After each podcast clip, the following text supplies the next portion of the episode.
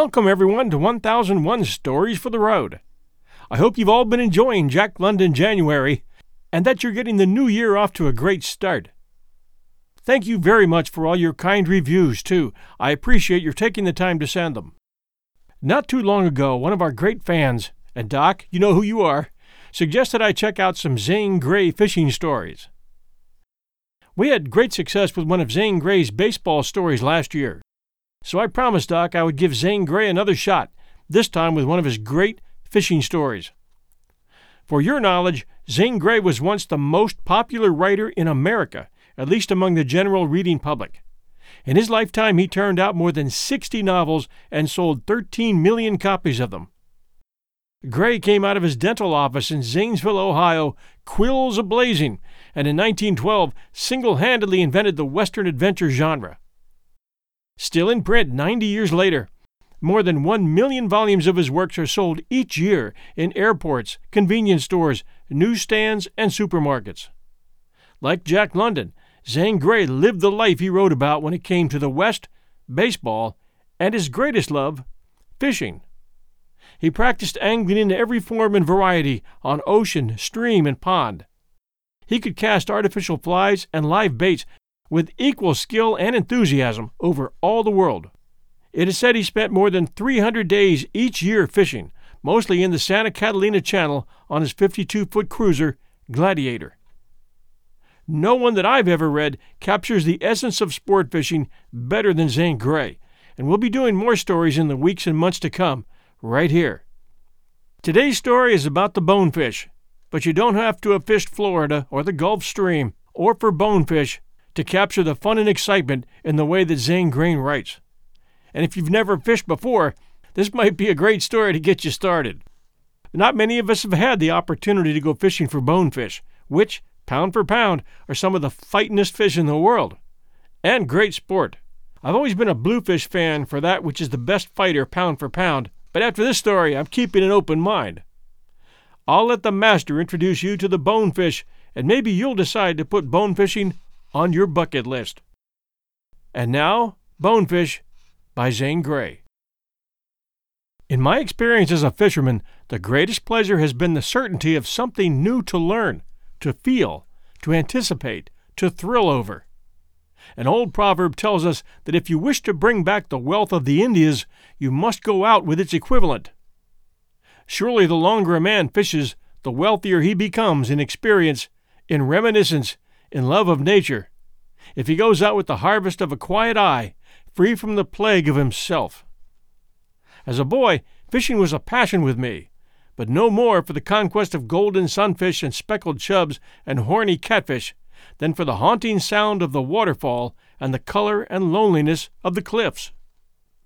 As a man and a writer who is forever learning, fishing is still a passion, stronger with all the years, but tempered by an understanding of the nature of the primitive man, hidden in all of us, and by a keen reluctance to deal pain to any creature. The sea and the river and the mountain have almost taught me not to kill except for the urgent needs of life, and the time will come when I shall have grown up to that. When I read a naturalist or a biologist, I'm always ashamed of what I have called sport. Yet one of the truths of evolution is that not to practice strife, not to use violence, not to fish or hunt, that is to say, not to fight, is to retrograde as a natural man. Spiritual and intellectual growth is attained at the expense of the physical. Always then, when I'm fishing, I feel that the fish are incidental, and that the reward of effort and endurance, the incalculable and intangible knowledge emanate from the swelling and infinite sea, or from the shaded and murmuring stream. Thus I assuage my conscience and justify the fun, the joy, the excitement, and the violence. Five years ago I had never heard of a bonefish. The first man who ever spoke to me about this species said to me, very quietly, with serious intentness, Have you had any experience with bonefish? I said no, and asked him what kind that was. His reply was enigmatical well, don't go after bonefish unless you can give up all other fishing. I remember I laughed, but I never forgot that remark, and now it comes back to me clear in its significance. That fisherman read me as well as I misunderstood him. Later that season, I listened to talk of inexperienced bone fishermen telling what they'd done and heard. To me, it was absurd. So much fishing talk seems ridiculous anyway. And the expert fishermen, wherever they were, received the expressive titles Bonefish Bugs and Bonefish Nuts. Again, I heard arguments about tackle rigged for these mysterious fish, and these arguments fixed my vague impression. By and by, some bone fishermen came to Long Key, and the first sight of a bonefish made me curious. I think it weighed five pounds, a fair sized specimen. Even to my prejudiced eye, that fish showed class.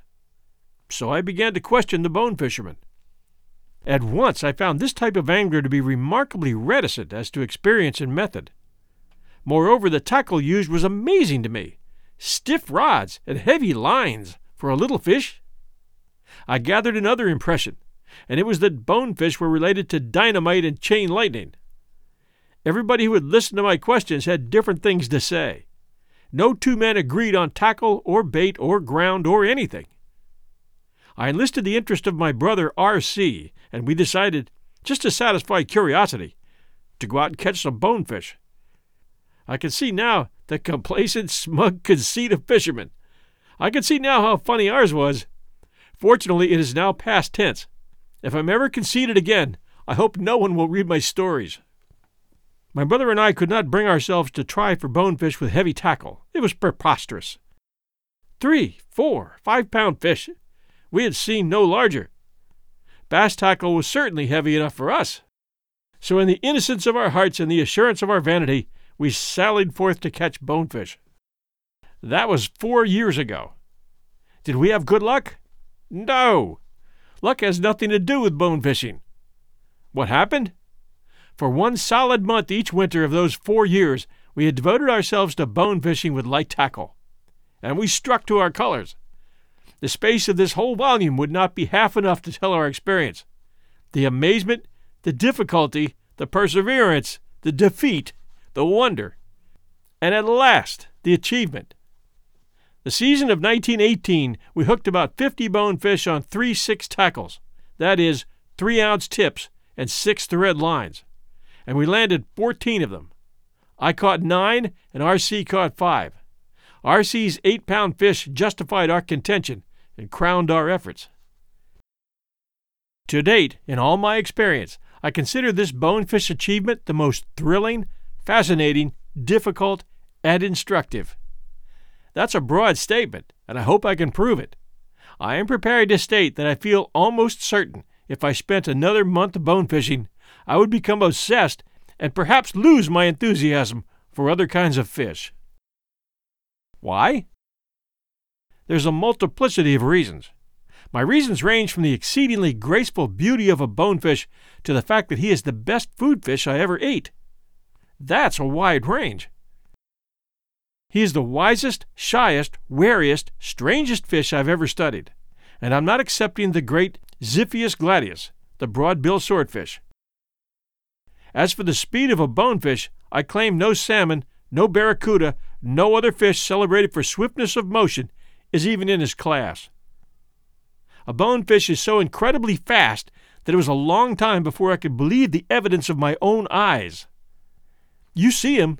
He is there perfectly still in the clear, shallow water, a creature of fish shape, pale green and silver, but crystal like, a phantom shape, staring at you with strange black eyes. Then he's gone, vanished. Absolutely without your seeing a movement, even a faint streak. By peering keenly, you may discern a little swirl in the water. As for the strength of a bonefish, I actually hesitate to give my impressions no one will ever believe how powerful a bonefish is until he has tried to stop the rush and heard his line snap.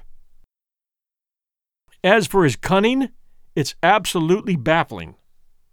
As for his biting, it's almost imperceptible. As for his tactics, they are beyond conjecture. First experience on a bonefish shoal. This wide area of coral mud was dry at low tide.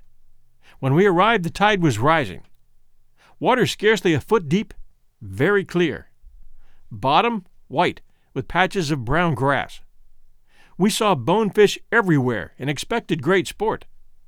But no matter where we stopped, we could not get any bites. Schools of bonefish swam up to the boat, only to dart away. Everywhere we saw thin white tails sticking out as they swam along, feeding with noses in the mud. When we drew in our baits, we invariably found them half gone, and it was our assumption that the blue crabs did this. At sunset, the wind quieted. It grew very still and beautiful. The water was rosy. Here and there we saw swirls and tails standing out, and we heard heavy thumps of plunging fish. But we could not get any bites. When we returned to camp, we were told that the half of our soldier crab baits had been sucked off by bonefish. We didn't believe it. Tide bothered us again this morning. It seems exceedingly difficult to tell one night before what the tide is going to do the next morning. At ten o'clock, we walked to the same place we were yesterday. It was a bright, warm day, with just enough breeze to ruffle the water and make fishing pleasant. And we certainly expected to have good luck. But we fished for about three hours without any sign of a fish. This was discouraging, and we could not account for it. So we moved. About a half a mile down the beach, I thought I caught a glimpse of a bonefish. It was a likely looking contrast to the white marl all around. Here I made a long cast and sat down to wait. My brother lagged behind. Presently I spied two bonefish nosing along not ten feet from the shore. They saw me, so I made no attempt to drag the bait near them, but I called to my brother and told him to try to get a bait ahead of them. This was a little after the flood tide. It struck me then that these singular fish feed up the beach with one tide and down the beach with another. Just when my brother reached me, I got a nibble. I called to him and then stood up, ready to strike. I caught a glimpse of the fish. He looked big and dark. He had his nose down, fooling with my bait. When I struck him, he felt heavy. I put on the click of the reel, and when the bonefish started off, he pulled the rod down hard, taking the line fast. He made one swirl on the surface and then started up shore. He seemed exceedingly swift. I ran along the beach until presently the line slackened and I felt that the hook had torn out. This was disappointment. I couldn't figure out what I'd done wrong, but I decided in the future to use a smaller and sharper hook. We went on down the beach, seeing several bonefish on the way, and finally we ran into a big school of them. They were right along shore, but when they saw us, we couldn't induce them to bite, not one. Every day we were learning something. It is necessary to keep out of sight of these fish. After they bite, everything depends upon the skillful hooking of the fish. Probably it will require a good deal of skill to land them after you've hooked them, but we've had little experience at that so far. When these fish are along the shore, they are certainly feeding, and presumably they are feeding on crabs of some sort. Bonefish appear to be game worthy of any fisherman's best efforts. It was a still, hot day, without any clouds. We went up to the beach to a point opposite an old construction camp. Today, when we expected the tide to be doing one thing, it was doing another. Ebb and flow and flood tide have become as difficult as, as Sanskrit synonyms for me. My brother took an easy and comfortable chair and sat up the beach, and I, like an ambitious fisherman, laboriously and adventurously waded out 150 feet to an old platform that had been erected there. I climbed upon this and found it a very precarious place to sit. Come to think about it, there's something very remarkable about the places a fisherman will pick out to sit down on. This place was a two by four plank full of nails, and I cheerfully availed myself of it, and casting my bait out as far as I could, I calmly sat down to wait for a bonefish. It has become a settled conviction in my mind that you have to wait for bonefish. But all at once I got a hard bite. It quite excited me. I jerked and pulled the bait away from the fish, and he followed it and took it again.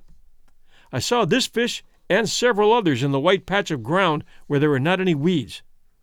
But in my excitement, I did not have out a long enough line, and when I jerked, the fish turned over and got away. This was all right, but the next two hours sitting in the sun on that seat with a nail sticking into me were not altogether pleasurable. When I thought I endured it as long as I could, I saw a flock of seven bonefish swimming past me, and one of them was a whopper. The sight revived me. I hardly breathed while that bunch of fish swam right for my bait, and for all I could see, they didn't know it was there. I waited another long time. The sun was hot. There was no breeze. The heat was reflected from the water. I could have stood this all well enough, but I couldn't stand the nails. So I climbed down off my perch, having forgotten that all this time the tide had been rising. And as I could not climb back, I had to get wet, to the infinite amusement of my brother. After that, I fished from the shore. Presently, my brother shouted, and I looked up to see him pulling on a fish. There was a big splash in the water, and then I saw his line running out. The fish was headed straight for the framework on which I'd been seated, and I knew that if he ever did get there, he would break the line. All of a sudden, I saw the fish he had hooked, and he reached the framework all right. I had one more strike this day, but I did not hook the fish. It seems this bone fishing takes infinite patience. For all we can tell, these fish come swimming along with the rising tide close into shore, and they're exceedingly shy and wary. My brother now has caught two small bonefish, and each of them give a good strong bite, at once starting off with the bait. We had been under the impression that it was almost impossible to feel the bonefish bite. It will take work to learn this game. Yesterday we went up on the north side of the island to the place near the mangroves where we had seen some bonefish. Arriving there, we found the tide almost flood, with the water perfectly smooth and very clear, and about a foot deep at the mangrove roots. Here and there at a little distance, we could see splashes. We separated, and I took the outside, while R.C. took the inside close to the mangroves. We waded along. Before I had time to make a cast, I saw a three pound bonefish come sneaking along, and when he saw me, he darted away like an arrow. I made a long cast and composed myself to wait. Presently, a yell from R.C. electrified me with the hope that he had hooked a fish. But it turned out that he'd only seen one. He moved forward very cautiously in the water and presently made a cast. He then said that a big bonefish was right near his hook, and during the next few minutes this fish circled his bait twice, crossing his line. Then he counted out loud one, two, three, four, five bonefish right in front of him, one of which was a whopper. I stood myself up and saw one over to my right of about five pounds sneaking along with his nose to the bottom. When I made a cast over in his direction, he disappeared as suddenly as if he had dissolved in the water. Looking out to my left, I saw half a dozen bonefish swimming toward me, and they came quite close. When I moved, they vanished. Then I made a cast over in this direction. The bonefish came back and swam all around my bait, apparently not noticing it. They were on the feed, and the reason they did not take our bait must have been that they saw us. We fished there an hour without having a sign of a bite, and then we gave it up. Today, about flood tide, I had a little strike. I jerked hard, but failed to see the fish, and then when I reeled in, I found he still had hold of it. Then I struck him, and in one little jerk, he broke the leader. I just had a talk with a fellow who claims to know a good deal about bone fishing. He said he'd caught a good many ranging up to eight pounds. His claim was that soldier crabs were the best bait. He said he'd fished with professional boatmen who knew the game thoroughly. They would pole the skiff alongshore and keep a sharp lookout for what he called bonefish mud. And I assumed that he meant muddy places in the water that had been stirred up by bonefish. Of course, any place where these little swirls could be seen was very likely to be a bonefish bank. He claimed that it was necessary to hold the line near the reel between the forefingers and to feel for the very slightest vibration. Bonefish have a sucker like mouth. They draw the bait in and smash it. Sometimes, of course, they move away, drawing out the line, but that kind of a bite is exceptional. It is imperative to strike the fish when this vibration is felt. Not one in five bonefish is ever hooked. We've had two northers, and the water grew so cold that it drove the fish out. The last two or three days have been warm, and today it was hot. However, I did not expect the bonefish in yet, and when we went in bathing at flood tide, I was very glad to see two fish. I hurried out, got my rod, and began to try. Presently I had a little strike. I waited, and it was repeated. Then I jerked and felt the fish. He made a wave, and that was the last I knew of him. Reeling in, I looked at my bait to find that it had been pretty badly chewed, but I fastened it on again and made another cast. I set down the rod.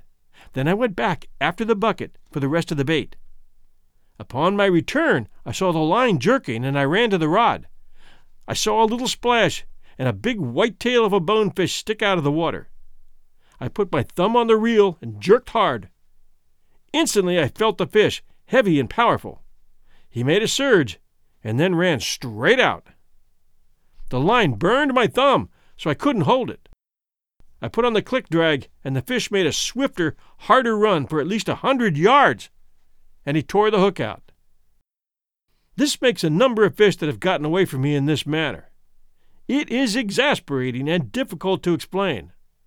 I have to use a pretty heavy sinker in order to cast the bait out. I have arranged this sinker, which has a hole through it, so that the line will run freely. This seems to work all right on the bite, but I'm afraid it does not work after the fish is hooked. That sinker drags on the bottom. This is the best rigging that I can plan at the present stage of the game. I have an idea now that a bonefish should be hooked hard and then carefully handled. I fished off the beach a while in front of the cabin. We used both kinds of crabs, soldier and hermit. I fished two hours and a half from the late rising tide to the first of the ebb, without a sign or sight of a fish. R.C. finally got tired and set his rod and went in bathing. Then it happened. I heard his reel singing and saw his rod nodding. Then I made a dash for it. The fish was running straight out, heavy and fast, and he broke the line. This may have been caused by the heavy sinker catching in the weeds. We must do more planning to get a suitable rig for these bonefish. Day before yesterday, R.C. and I went up to the Long Key Point and rode in on the mangrove shoal where once before I saw so many bonefish. The tide was about one quarter in, and there was a foot of water all over the flats. We anchored at the outer edge and began to fish. We had made elaborate preparations in the way of tackle, bait, canoe, etc., and it really would have been remarkable if we had had any luck. After a little while, I distinctly felt something at my hook, and upon jerking, I had one splendid surge out of a good, heavy bonefish. That was all that happened in that place. It was near flood tide when we went back. I stood up and kept a keen watch for little muddy places in the water, also bonefish. At last I saw several fish, and there we anchored. I fished on one side of the boat and R.C. on the other. On two different occasions, feeling a nibble on his line, he jerked, all to no avail. The third time he yelled as he struck, and I turned in time to see the white thresh of a bonefish. He made a quick dash off to the side and then came in close to the boat, swimming around with short runs two or three times, and then, apparently tired, he came close.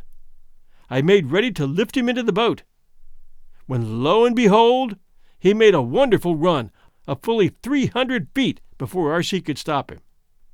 Finally, he was led to the boat and turned out to be a fish of three and a half pounds. It simply made R.C. and me gasp to think of what a really large bonefish might be able to do. There is something irresistible about the pursuit of these fish, and perhaps this is it. We changed places, and as a last try anchored in deeper water, fishing as before. This time I had a distinct tug at my line, and I hooked a fish. He wiggled and jerked and threshed around, so that I told R.C. that it was not a bonefish. But R.C. contended it was. Anyway, he came toward the boat rather easily until we saw him and he saw us, and then he made a dash similar to that of R.C.'s fish, and he tore out the hook. This was the extent of our adventure that day, and we were very much pleased. Stay tuned for part two of Zane Grey's Bonefish and the conclusion coming next week. Thank you for joining us at 1001 Stories for the Road. Hope you're enjoying this fishing trip. And we always enjoy reviews, so if you can take a moment, 1001 Stories for the Road. Thanks, and we'll be back soon.